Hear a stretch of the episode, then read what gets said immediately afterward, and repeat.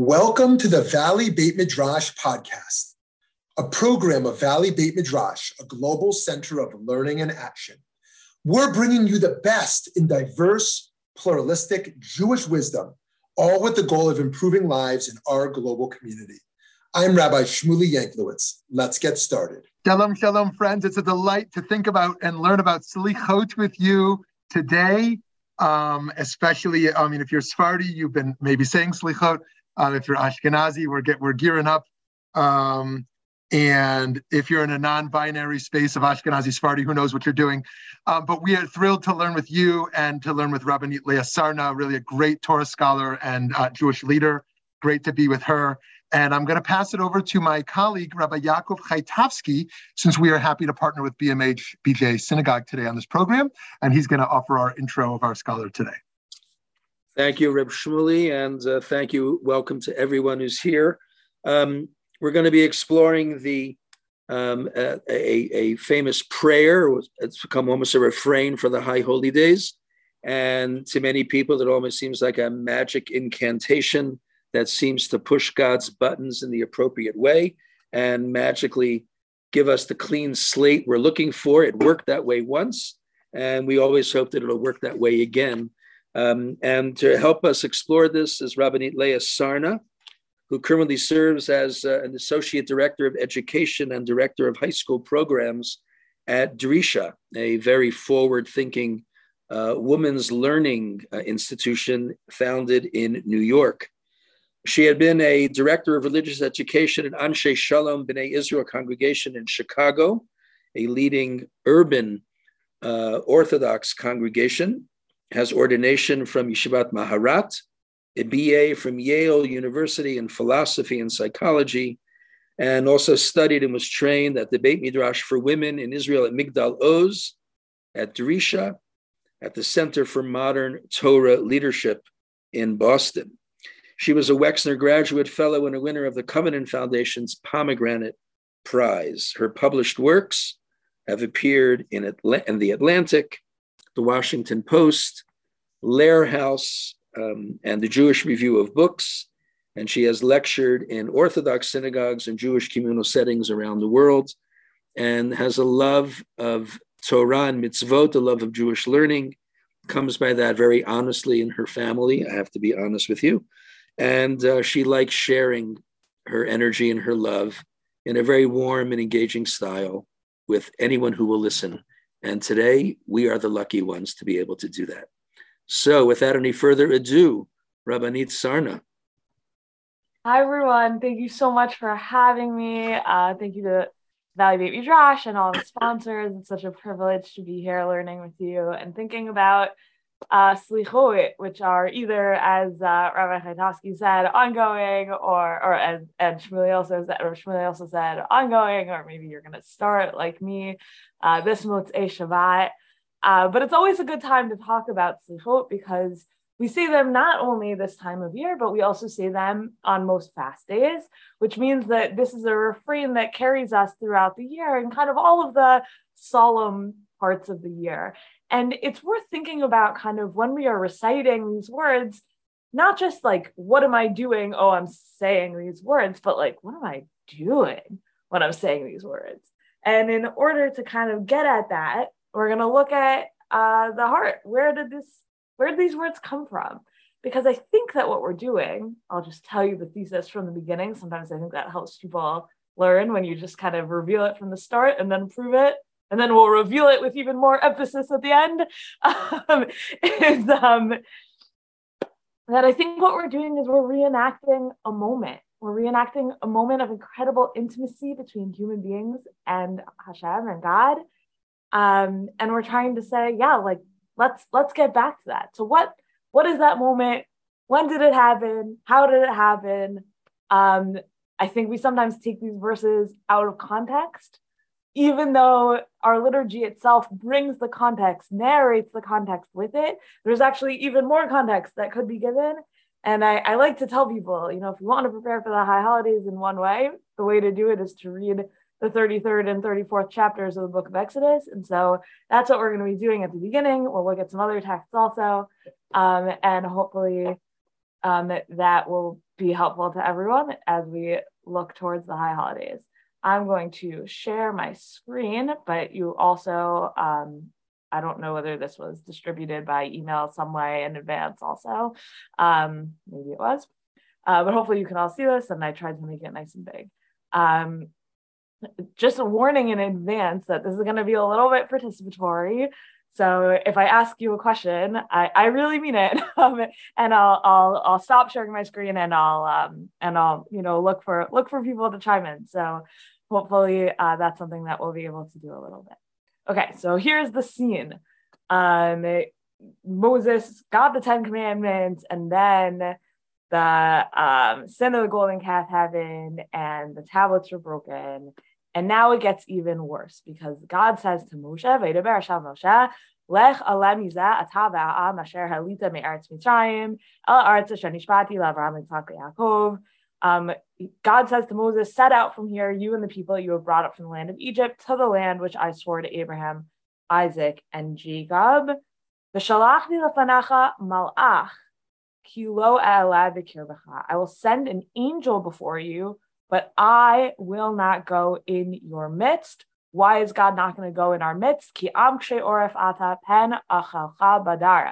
Because you are a stiff necked people, lest I destroy you on the way. God says, This is not going to work. I made a promise to your forefathers that the land is going to be yours. I'm going to keep my side of the promise. You're going to go, but Moses, you're the one who's going to lead them. If you don't know the way, I'm going to send an angel, a messenger to lead you there. But I, God, I have to retract. I can't be around these people. These people are toxic. These people are bad for me. I'm too angry. They're too stiff necked. I'm going to end up destroying them and therefore not keeping my word, says God. If I go with, so I'm, I'm not coming. I'm going to step aside, says God. And all the people hear this, and they go into mourning and they they they stop wearing jewelry so it's not just oh i'm sad but there's this kind of public physical manifestation of the mourning and and god sees this this mourning and says now we're in verse 5 um ויאמר שם משה אמור בני ישראל אתם עם קשי עורף רגע אחד עלה בקרבך וכיליתיך ואתה הוריד את ידך מעליך ואדע מעשה לך. God says to Moses, God, God digs in God's heels, right? Say to the Israelite people, no, this is not happening. You're too stiff necked. I'm too angry. If I go back to leading you, I will destroy all of you. So, okay, you took off your jewelry. Fine, keep it off. See if I care. I don't care. Leave off your finery. That's what's happening. Um, and then there's okay, there's like a, a kind of an aside that happens in Tanakh there. We pick the story back up at verse 12.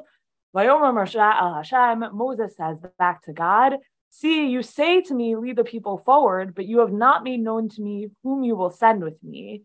And so, right, so Moshe says, Okay, you told me you're sending someone, but who is that someone? Who's going to actually tell us where to go, tell us how to do it? You promised me I wouldn't. Moshe says to Hashem, You promised me I wouldn't be alone. And I kind of feel pretty alone right now. Like, what's the plan, right? atani, you have not revealed it to me. You haven't shown to me Um, and furthermore, you have said, I have singled you out by name and you have indeed gained my favor, right? Moshe says to Hashem, you told me that you liked me. um,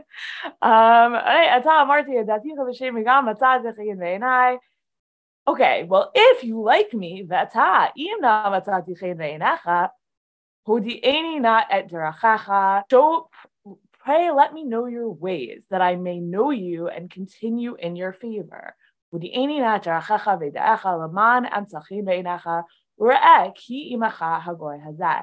And once you have shown me how to continue to be in your favor, consider too that this nation is your people. This nation is your people. So, first of all, you said you liked me if you like me, show me how to maintain our relationship. Show me what to do so that you can keep on liking me, says Hashem. And also remember, like, these are your people. Um, so Hashem says back, I will go in the lead and will lighten your burden. And it seems like here Hashem saying, Yeah, actually, um, you know what? maybe it is to be me that's to show you the way. Um, and Moses says back to God, unless you go in, in, in the lead, do not make us leave this place. Moses says back to Hashem, yeah, actually, you're going to do that. And if you're not going to do that, we're going on strike. We're not going to go into the land without you, actually. Because how, how is anyone else going to know? Um, if you don't go with us, how is anyone else going to know that you like us, that you like me, that you like our people, that you like this nation? Hello, Imanu. They're only going to know it, God, if you come with us. And we will be distinguished. We will be a Pele, um, your people and I, from every people on the face of the earth. The only way that people are going to know that we're your chosen people, that we're your special people, that we have found favor in your eyes, God, is if you come with us. And you said that you found that we found favor in your eyes. Um, and so Hashem kind of gives in.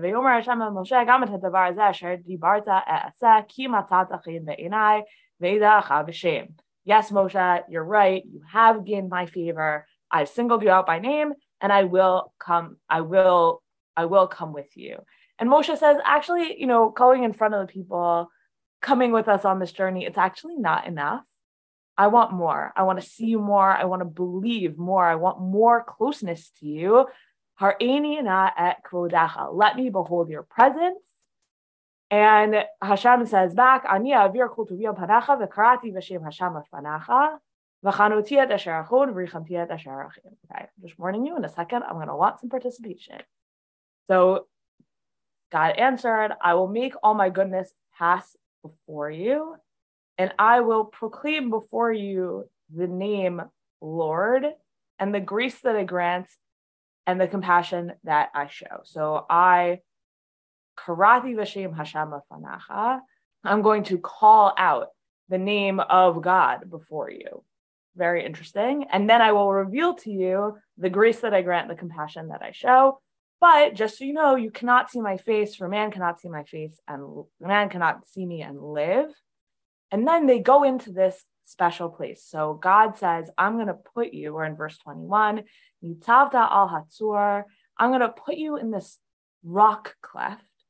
And my presence will pass by, and I'll put you in this cleft of the rock and shield you with my hand until I have passed by. So Moses had said, Show me your glory. Her enakfudaha, let me behold your presence. And God says, I don't exactly think so. I'm not exactly going to do that, but I'll get you the closest that anyone could ever come, anyone will ever come. I'm going to put you on this rock in the cleft of the rock. I'm going to pass by you, but you won't actually be able to see anything. I'm going to cover you with my hand. But verse 23, I'll take my hand away. Then I'll take my hand away. You'll see my back but my face cannot be seen. So the most of any seeing of God that has ever happened, the closest that any human being will ever come to God is to see the back of God's head. Moses sees the back of God's head. Of course, there's all this like anthropomorphism here. Does God have a body? But really, like if you read the Torah, the Torah repeatedly, God has a body. So Maimonides has obviously lots to say about this in the Guide Perplexed and other places. Um, how are we supposed to understand this? Isn't God kind of above having a body? Um, so first of all, you could just say, no, in lots of places in Jewish tradition, God has a body. If you read the kind of proto-Kabbalistic text called the Shiur Koma. The Shiur Koma says, not only does God have a body, but let me tell you all the measurements of God. Um, and um, and so there's definitely, you know, lots of lots of pieces of the Jewish tradition that, that do sort of emphasize that God does have a body. Um, but even if you don't like the idea of a body, then if you're a, a Maimonidean, which is definitely my tendency, you can certainly say that the body helps us like come it's a it's a metaphor and it helps us understand what is the the when we're trying to think about closeness with god this like physicality uh, and human language for physicality is all about embodied physicality. Though i guess like in covid times we sort of learned how to feel close to people even without physical closeness. And yet we also learned that really nothing can compare to physical closeness.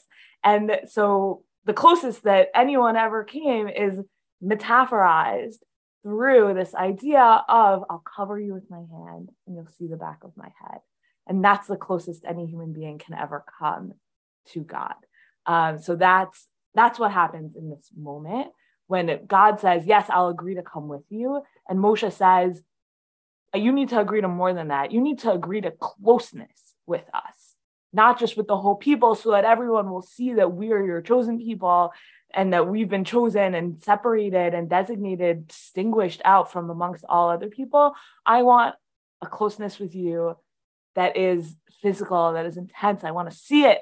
Um, and God, God admits to that. God says, okay. And more than that, there's going to be a physical kind of documentation of this closeness with the second set of tablets. Um, so now we have right this commandment. We're gonna carve two tablets of stone, and tied up in that carving of these two tablets is the forgiveness of people for the sin of the golden calf, for their uh, for the breaking of the first set of tablets. It is the creation of this new set, and this new set is a partnership, right? It's God says to Moshe, You're going to carve two stone tablets like the first, and I will inscribe upon the tablets. So, um, okay, you're ready in the morning, you're going to come up, no one else will come up with you. So that's what Moshe does. Moses carved two stone tablet, two tablets of stone like the first, goes up, um, and okay. So now is the first one, right? When we first saw this, it was all in the here planning phase. It was all in the phase of this is what this is what Moshe makes the request. God says, yes, I'm going to do it, but only in this very particular kind of way. And now is when it actually happens. So, so right, all the things that what God, Moshe says to Hashem, show me your glory. God, Hashem says, yes, I will, but only in this exact way. And now this is when it's actually coming to pass. Um, so the right, Ve'yered Hashem ba'anan, the Lord comes down in a cloud. Ve'yatziv imosham, he stood with him there. Vayikra b'shem Hashem. Okay, here's the participation part. Called out and proclaimed the name Lord. Who here is proclaiming the name Lord exactly? Right? Moses standing there with his two tablets. He's gone up. He did everything as planned. He's now standing um, waiting for God to show him his back and, and to, for God's grace to be revealed. And this is exactly what was described above, right? God says, I will make all my goodness pass before you, and I'll proclaim before you the name Lord. And here's where that's happening. He stood there and proclaimed the name Lord. So in the first part, it seems when it's being planned, it seems like God is going to do the proclaiming. But when you read it here, who's doing the proclaiming? Okay, I'm going to stop sharing my screen for a second.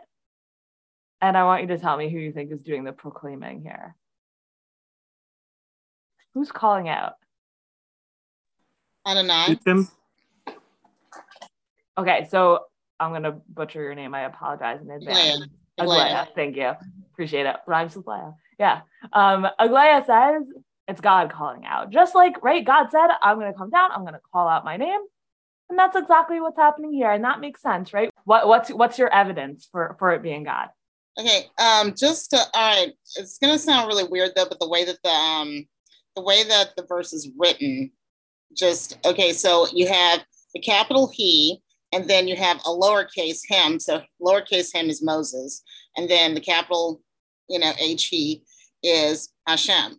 Well, before, you know, God said, I'm going to proclaim the name of God. And it's just striking me as, okay, that is what happened just because of the fact that you have the two pronouns written the way that they are. And because the two pronouns are written the way that they are, and you now have the what happens later on, the fulfillment of it. Okay. So it seems like, right, this is the fulfillment. When it's foretold, it's going to be God who's going to proclaim it. So seems like it's God because God said that that's what's going to happen. Usually, right. then what happened.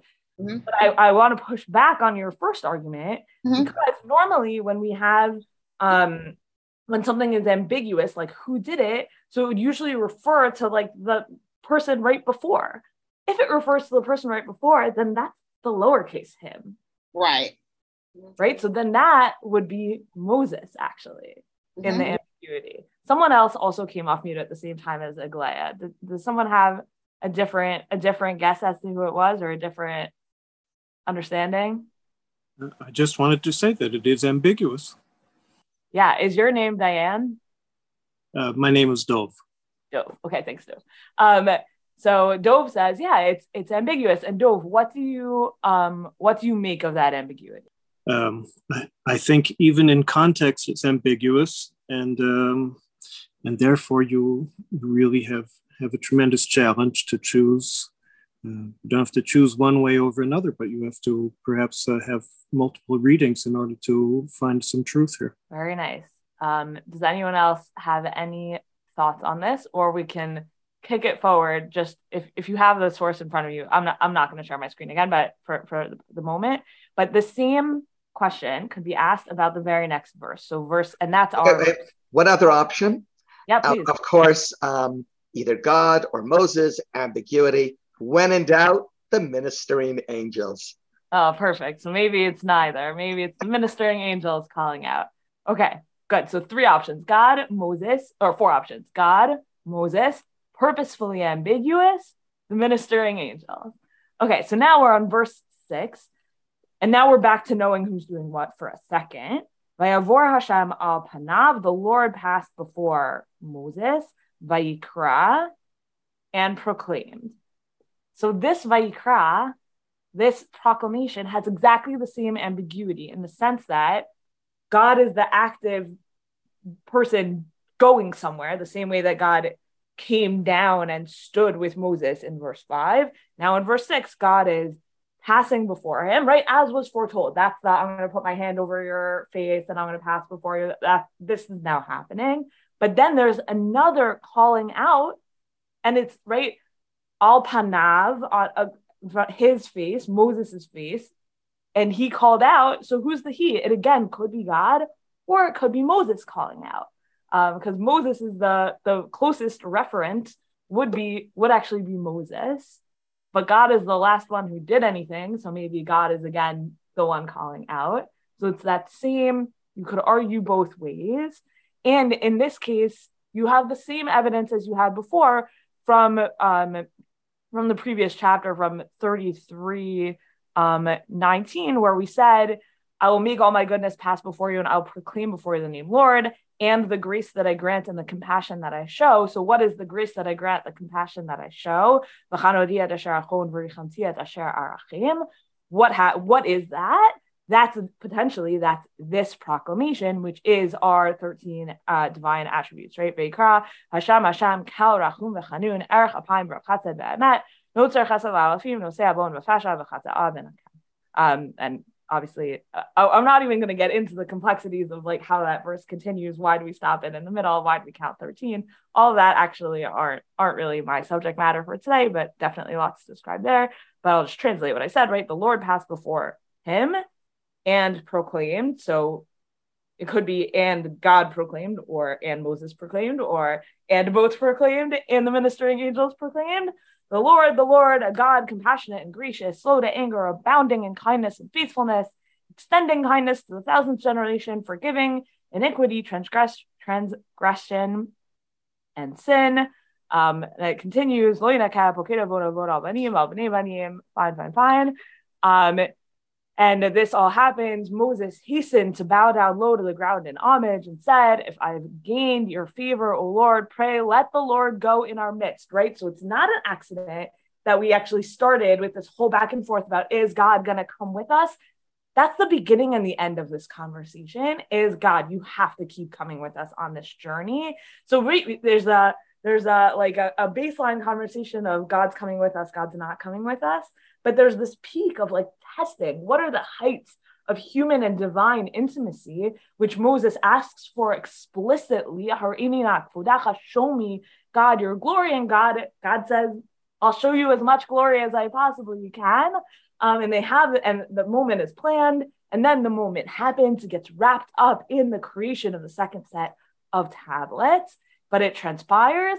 And the minute after it transpires, after that kind of peak moment, Moses says, Come with us. Yilech na Adonai bekirbinu. Let the Lord go in our midst. Ki am who even though we're a stiff-necked people, right? We we Moses basically says, like, we're as sinful as we ever were, and I still want you to come with us. Um, and um, right, and pardon our iniquity and our sin, take us for your own. Um, and God says, I hereby make a covenant before, before all your people. I will work such wonders as have not been wrought on all the earth or in any nation. All the people who are with you shall see how awesome the Lord's deeds, which I will perform for you. God basically says, Yes, and I will distinguish you amongst all the people. And without any change, really, on behalf of the Jewish people. Yes, even though we are still a stiff necked people. Whereas at the beginning, the stiff neckedness, that was the whole problem. God says, You guys are so stiff necked and I'm so angry that if I come with you, I'll just destroy you. So I can't come with you. And by the end, after this incredible moment, the end result is I'll come with you, even though you're a stiff necked people, and I won't destroy you, and I'll be able to control myself and I'll be able to be in your midst. So then the question is, what happened in that moment? Because the, the Jewish people and Moses, they stayed the same actually. And it's actually God that changed, right? So there's not, it's God that forgives, God that changes, and the Jewish people are as stiff necked as ever. But we had this incredible meeting in, in the cleft of the rock, this incredible intimacy, and this revelation of a covenant. Uh, right? I hereby, verse 10, I hereby make a covenant, a covenant based on the intimacy of that moment where God decides, yes, I'm ready to be in the, in an intimate relationship with you. Yeah, exactly. Okay, so all right, I might be a little bit crazy because I'm hung up on pronouns right now, though, but it switches from capital H he to I. Is that significant? Well, there's um there's like quotation marks. So okay. it's a shift from narrator to God. Okay. I don't know. I'm a little hung up on pronouns right now. That's all. Aren't we all? Um, um, okay. So now I want to take a step back to the conversation we were having before and to say, all right, so if this moment, this meeting, this revelation of divine glory and the revelation of the 13 attributes, if that's the moment that changed everything, so like, how can we even be left with that ambiguity of who's the speaker?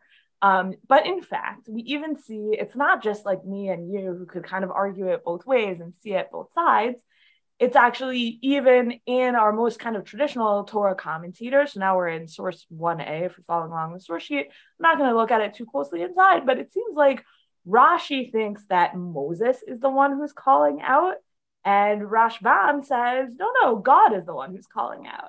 Um, so you have even even like the basics of like who is the speaker. We're not the only ones who are confused. Um, but I personally am very attracted to what um, what Dove suggested, which is the ambiguity is the point. The debate between Rashi and Rashbam, that's the point. Is it God? Is it Moses? Because have you ever um uh like had a friend who you're just so on the same wavelength of them that after you had a conversation you couldn't remember who said what because like something they said is something you totally could have said um, and there's sort of like a, a, physical piece of this also, where like if you're hugging someone and like someone's stomach makes like a weird noise, you're like not actually sure whether it was like your stomach or their stomach. Uh, I don't know whether that's like a like a, an experience you maybe have had before. Um, and um, right there's like a type of intimacy where you like don't even know who said it, and maybe it doesn't even matter who said it. There was an experience that was so incredibly shared that who said what, when, who revealed what doesn't matter really because it, it's what it is is that the words themselves and the experience itself was so shared and so intimate and so combined that the details of who said what don't even matter because actually the intimacy of it was this kind of combination of me and you, the closest that a human being has ever come to God. But then the suggestion is well, okay, these 13 divine attributes, are they something that Moses said about God or that God said about God's self? And the reason why that's important is if there's such a big difference between God saying, Yes, let me tell you something about myself, versus Moses saying to God, Let me tell you something about you. Um, right? It seems like that's a massive difference, right? God says, Yes, like you have to know this about me. um, versus Moses saying, I know something about you that you don't even know about yourself. now you could say, and if we riff on that ambiguity, um, maybe those are the same. Maybe when Moses said it to God, God was like, right, I know that about myself. Actually, like we both came to this understanding about me and my ability to be compassionate and and to give grace. We both came to that understanding kind of simultaneously in this incredible moment. Um, so then maybe you could live with that ambiguity. Um, or maybe you could say, it was both that God said it about God's self first, and then Moses comes back and says it to God. And Maybe they they're both calling it out one right after the other. Um, but we know for a fact that in other times, um, Moses seems to recall it as God said it. So if you look in Bamidbar 14, this is right after the sin of the spies. Um, and God is really mad at the people, obviously, again. And um, so here, just look at verse 17. Therefore, I pray, let my Lord's forbearance be great as you have declared, as you, God, right? This is Moses. Moses is the speaker here. He's talking to God. As you, God, declared, lemor, saying, and now we're going to see this is the first time that the 13 attributes of divine mercy are used to kind of talk God off the ledge. Um, so, right, Moses says, You declared the Lord slow to anger, abounding in kindness, Hashem, Erech Apayim, Rav Chesed, Noseh Avon, the Fasha, right, um, uh, forgiving iniquity and transgression, uh, yet not remitting all punishment, but visiting the iniquity of the fathers upon the children, upon the third and fourth generations. Therefore, pardon, I pray the iniquity of this people according to your great kindness, as you have forgiven this people ever since Egypt. And then it works, right? Because God says, I pardon as you have asked. Pay attention for that line. I pardon as you have asked. That's a massive, I mean, of all of these words that we've been reading, basically are refrains throughout the um, throughout the liturgy, but that's that's a big one. Um, I pardon as you have asked. That's what we're all waiting to hear. I pardon as you have asked. Um, but so uh, whereas the first in the first instance in Shemot, it's unclear who said it. This instance, Moses says it back to God and says, God, this is what you taught me to say. Um, and so now if we look at the Slichot liturgy itself, and I'm going to go back to sharing my screen so we can look at this together. Um, we look at the Slichot liturgy itself, um, where the we're source three here. Um, and this is really like some quite early stuff happening, right? So we're we're in the Gaonic era, Rav Saadia Gaon, Rav Amram Gaon. These are kind of the frames of the Slichot liturgy um, and in Rav Amram Gaon, he says very explicitly, Kel God, you taught us to speak the 13 midot. And what are we asking for in the slichot? Recall for us today the covenant of the 13 attributes. As you um, as you in ancient times showed the humble one, the humble one is Moses um, as it is written, right? Uh, and now we have the verses from Shemot. The Lord descended in a cloud, stood with him there, and proclaimed in the name of the Lord, and the Lord passed before him and proclaimed. So those two proclaims, those are, are ambiguous. Who's proclaiming them? So in Rav Amram Gaon's understanding, God proclaimed them here, and now we are, we the reciters of Slichot are proclaiming them back, which means that we are becoming Moses, in this moment where Moses is becoming God, maybe, right? So if what's happening in that incredible moment of intimacy is like emerging between Moses and God, well, we can't become God, we, the people saying Slichot. The best we could possibly become would be Moses, the human who got the closest to God. And so what we do is we read the Moshe lines of the script. And that's when we then recite the 13, right? This in Slichot, this always leads into the 13 divine, a recitation of the 13 divine attributes, um, which is exactly what Moses does after the sin of the spies. We now do it, but after our own sins, the sins of our own generation. Um, okay, so I know I only have a few minutes left, but there's a few sources that we just like, we must, we must see them. um, so, um, I want to look at a text that, so right, the Slichot themselves push towards God said it. Um, and the Talmud in Masachet Rosh gives us this like very beautiful image of like what would it mean for God to be reciting them? Because for God to be rec- saying those lines, lines that ultimately become a prayer to God, that's very strange, right? Like God saying, "Oh, say this to me," and it will like elicit this response in me. Um, but like shouldn't it be that humans do that thing and then it elicits that response? Not that god says like let me put this in your mouth. That feels a little bit a little bit cheap or a little bit fake. Like how are we supposed to think about that? So the gemara gives us a way to understand it. So rabbi yochanan says were it not explicitly written in the verse it would be impossible to say this as it would be insulting to god's honor.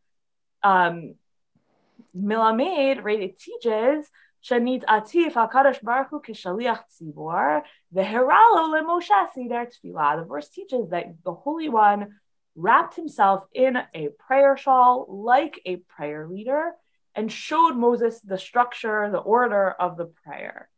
So, what is God doing when He is kind of saying in this in this understanding where God is the one kind of telling us, "Here's what you're supposed to do." What like what is what role is God playing there? God is the shaliach tzibur. So God is the chazan. God is the prayer leader. So the main person leading prayers to God is actually God him, him or herself, God, God self.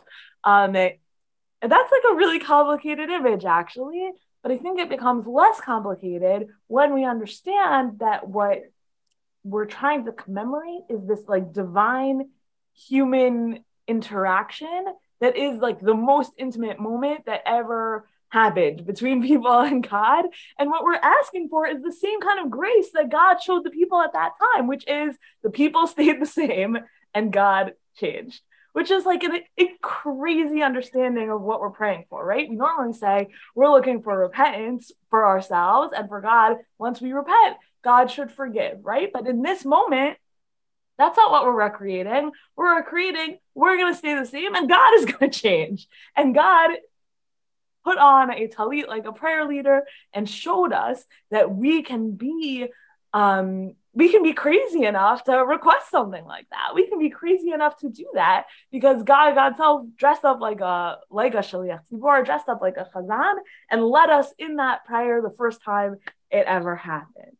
Just just like such an intense thing. And and and what does god say when he showed when god showed this structure of prayer to the jewish people? He said to him he said to moses whenever the whenever the jewish people sin let them act before me in accordance with this order. This isn't says the gemara this is not a one-time thing. And we know it's not a one-time thing because in the pentateuch it happens more than once. But um but people other than moses can even do this and can make such a brazen request calls man Yisrael Chotim anytime the people sin, Yasu Lefanai Kaseder Hazah, they should do this. The ani mochalahem. And I God, I'm gonna do that flippy thing that I did then. I'm gonna change and I'm gonna forgive them because you'll have recited these words, because you'll have reminded me of the incredible intimacy that God experienced with Moses, and that we can kind of dress up as Moses, or even potentially dress up as God. Hold that thought for a second and recreate this scene.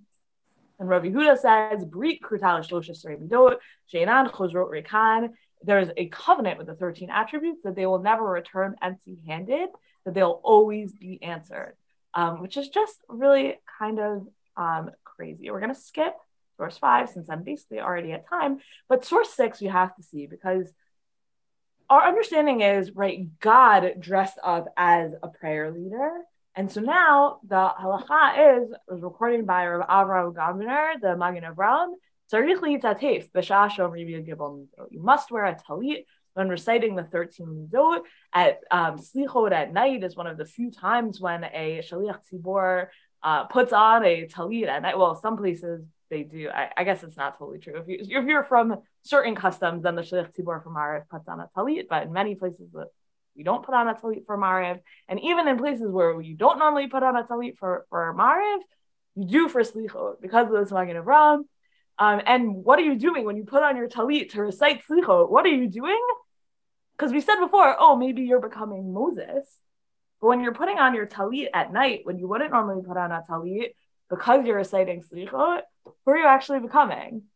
You're becoming God, because God is the one who put on the talit. You're becoming a person. You're a person who's becoming Moses, who's becoming God, because there's a Moses and God kind of combination that's happening here. Okay, I'll take Rabbi Chaitovsky's question, and then we're gonna look at one more source, and then I'm gonna be done. And I that all has to happen in the next three minutes. So keep it tight. Okay, thank you. I'm not spoiling anything. Um, but whenever whenever there's a listing in the Torah of attributes of God, whether it's this or more precisely when it says "V'halachta bidracha," you should walk in my ways, and then it's described what those ways are, whether midrashically or the Torah itself. There always seems to be a link between the description and then putting into some kind of action what the description describes. So if, if we are saying, if the magic formula is Hashem, Hashem, El Rachum, merciful, slow to anger, maybe the trick is that we need to, in the sense of imitating God, maybe we need to become God by doing those things. And the word in the Gemara says, Ya'asu, let them do. And it says, according to this order, another ambiguity is it the order of draping yourself in a talit and saying, or is it the order of you're going to say these things and they should be spurs to action? I wonder. I wonder what you think about that. And what does it mean then to become as people engaged in repentance, but also as people engaged in forgiveness vis-a-vis one another, right? So if in in this dynamic between God, in this intimate dynamic between God and Moses, we have the forgiver doing a lot of the work. But this is a time of the year where we're, and especially actually in a Shemitah year, where this is when loans get forgiven also right? So this is a time when we're doing a lot of forgiving. What does it mean then to do the forgiving? It means to forgive the way God forgives, to give unconditional forgiveness, forgiveness of you haven't changed at all, and I'm still going to forgive you. Um, so I wonder whether when we take the God role, that's actually calling on us to be really, really good forgivers, um, also. And I think I like that idea that there's like an ask that comes with this as well, for sure. Um, I want to just look at one more text here because like if we're talking about God potentially praying, then we have just some amazing gemaras that you just can't walk away from this uh, from this class without seeing. Um, so this is we're in Brachot 7a, and we'll just look at them quickly in English. Um, but where do we know that the Holy One, blessed be He, prays? And this is a verse that also shows up in um, the Slichot literature. I will from Isaiah 56. I'll bring them to my holy mountain, make them joyful in the house of my prayer. The verse does not say the house of their prayer, tfilatam lo elat tfilati, rather my prayer. Nikan shakadosh baruch hu From here we know that the Holy One prays. So now we have God wrapping himself in a talit like a chazan, like a shliach tzibor. We have God praying we have potentially, but like when God prays, what does it mean for God to pray? Who is God praying to? So that's the Gemara's next question. My matzai, what does God pray? And the answer is amazing. Rav Zutra bar Tuvia says that Rav said, God says, may it be my will. Yihiraton milfanai. Right? God prays to God self that my mercy will overcome my anger, and may my mercy prevail over my other attributes, and may I conduct myself towards my children with the attribute of mercy, and may I enter before them beyond the letter of the law. Should I be more merciful towards them than they deserve, which is exactly what our story has been all about. And so, what would it mean if instead of saying, Moses is the one who called out, which maybe often seems like in some ways the most obvious read of these sources, particularly because when we are recreating them, it seems like we're becoming Moses, but actually, maybe it's that we're becoming God and we're becoming God, praying to God's self, reminding God of God's core prayer to God's self, which is, may it be my will before myself that my mercy will overcome my anger. That what we're tapping into is God's like pri- when we recite the 13 divine attributes, is we're tapping into God's kind of primary wish for God's self. And that's the best way to pray for someone. And that's the best way to parent and to teach, right? Is to motivate someone and push them in the direction that they're already going in. So, too, when we pray to God, we're pushing God in the direction that God already wants to go in. And that's the type of prayer that God wants the most, the type of blessing that God wants the most, because we have a story about a high priest who enters the Holy of Holies on Yom Kippur, and he has this vision of not God himself, but an angel of God, Akatriel, Ka Hashem Tzavakot, the angel, Akatriel, um, and seated upon a high and exalted throne. And this angel representing God says, Ishmael, my son, bless me. Right? Ishmael, bani barchini.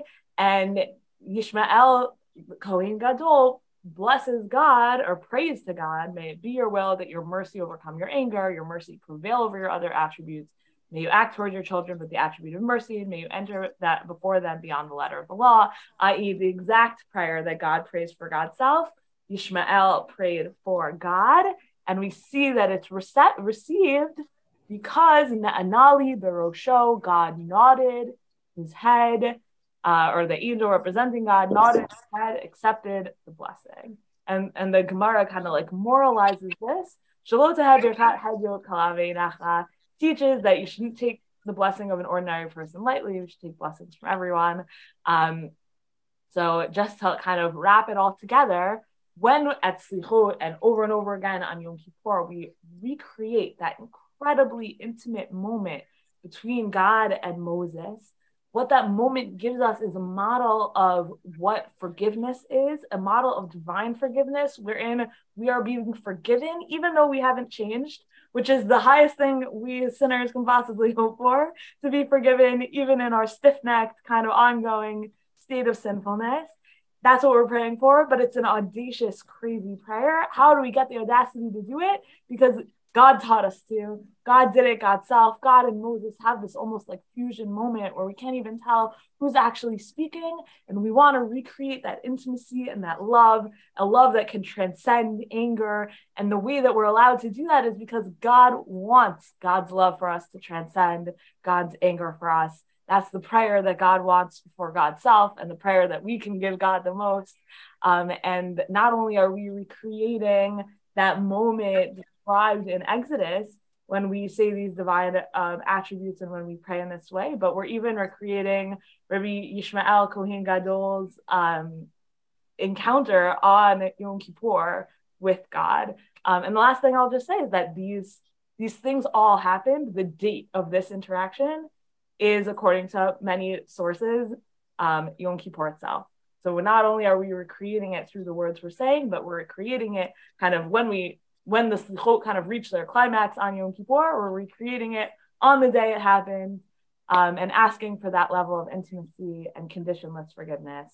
Once again, through a prayer that God taught us, that God recited about for God's self. Um, and so my um, my birkat hedyu, my uh, blessing of an ordinary person, is that we will all um, merit to, to recreate that moment through our tefillot uh, at Slichot and throughout this high holiday season. Beautiful. Amen. Amen. Beautiful. Thank you so much. So powerful. So, Chevra, we have uh, friends, we have uh, about 10 minutes here. If you'd like to unmute yourself and ask uh, a question, we'd love to hear from you. You're also welcome to write in the chat, of course. Just raise your hand or unmute yourself. Yes, hi, Rav Dov. Hi. Uh, Rabbanit, uh, there's one thing that uh, I'll simply say it, uh, it it concerns me, meaning that I disagree with you on one thing, which is how I, I don't understand how you can say that the people do not change and only Hakadosh Baruch Hu changes. It seems to me, as the Rabbi Ch- Chaitovsky point, pointed out, that the understanding of Amirat Yud Gimel Midot is, in truth, not simply a recitation. It's not that mystical, but it, that it has to be uh, an, an, expression of, of a truth in the petitioner. And if that's the case, the petitioner changes tremendously. That's my question. Well, here's where it comes from, which is in uh, Shmot Lamed Daled uh, Tet, right? So Exodus 34 9. Um, um, after the 13 divine attributes are revealed, the next the next verse, right? Moses hastened to bow low to the ground in homage and said, If I've gained your favor, O Lord, pray, let the Lord go in our midst, even though this is a stiff necked people. Which means that, right, and the stiff neckedness, that was the problem from the beginning. That problem is still there, right? Ki, ki ankshe orfu. Nevertheless, despite the fact that we have retained our stiff necked nature. All right. And even with that, mm-hmm. mm-hmm. So do you think that's true today? You think that's true today also? Do I think that this is a way to get around having to atone or to do any of the work of tshuva? No, of course you should do tshuva. But at the same time, when we're saying the 13 divine attributes, we're making the most audacious type of request for forgiveness that could ever be made. Forgive me, even though I've done no work, uh, which is a crazy kind of request, right? It's exactly what you're saying. It's crazy. But I think that's exactly what Moshe does. That, that moment it's a crazy, audacious moment. And that's what we're recreating when we recite these. And I, I think it's a very powerful prayer because there are certain areas of, uh, of problematic areas of our lives where we know that we're being problematic, we know that we're doing the wrong thing. But surely there are countless other areas of our lives where we don't know that we're doing the wrong thing. We can't know. Our minds are so small that they can't even comprehend it. And we want forgiveness for those things too. And so the only way to ask for forgiveness for the sins we don't even know about is to say, Forgive me, even though I'm very unlikely to change things that I don't know about. I love it. I love it. Just before we go to Aglaia, I just wanted to, you know, add add there and see and your thought also. And you know, there's the there's the Dayan, there's the judge here, and in the paradigm of justice, and then there's the parent, there's the Avinu Malkeinu and the like, um, in a paradigm not of justice but of love. And the forgiveness feels very different in a justice Dayan uh, sense and from a from an Avinu Malkeinu parental love sense. I wonder, I wonder, I wonder which of those works for you as you think about slichot. No, it's both. That's what's so amazing, right? But that at the end of the day, we recognize like unless something crazy happens, we're gonna be doing this again next year. You know, like on Tisha B'av, we say like, oh, hopefully we'll never do this again next year. But on Yom Kippur, we're not saying that, right? We're saying next year, please God, the temple will be rebuilt and and we'll do the actual thing as it's described in the Torah, and not just like a liturgical recreation of it. Though I don't know how the Shemayim Arts Institute thinks about that, but um, right, but like we're not praying to not have Yom Kippur again next year. There's no world in which humans aren't gonna like sin again because that's almost like definitional to humanity maybe and so in that case, like it needs to be both. It needs to be, yes, we're being judged. Yes, we're trying to change. Yes, there's some kind of justice and like an understanding of the inevitability of sin that requires divine mercy. Beautiful, beautiful. Thank you. Aglaia, you want to jump in and then we'll see if we have time for one more after you. Okay. Hi. Okay, so you've made me giddy, which is dangerous. You don't want to make me giddy because I start doing weird things. Okay, so right now, the weird thing is I've been possessed by the self I had when I was in my early 20s. So I'm not sure if anyone in here is actually familiar with any Professor Tolkien's work or anything like that, though. But um, the Silmarillion, at the beginning, he's talking, he's forming his own creation story, which, you know, like I said, I read it back then. And what he's explaining is that the angels, you know, the God character has all of the angels singing and some of the angels get a little attitude problem and they start singing their own little you know thing because they don't want to do what god tells them to do. And so but then god comes in and says you don't really get it. Everything that you did i already did before. You have nothing without me so i already did it.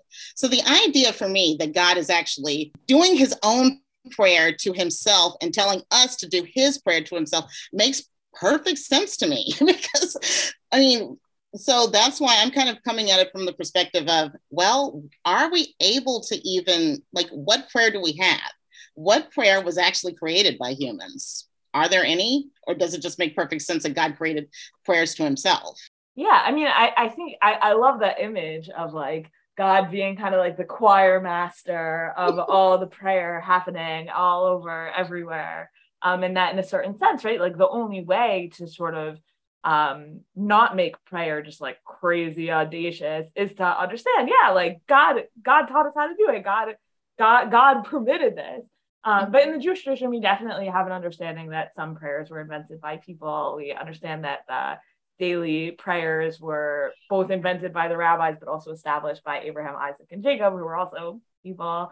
Um, and so that's that's definitely like a, a human hand um, and um, and and lots of other prayers that we recite, including some of the ones I mentioned here. We, we even like know exactly who the author was and when they wrote it. Saadia Gaon is a person, or Amram Gaon person.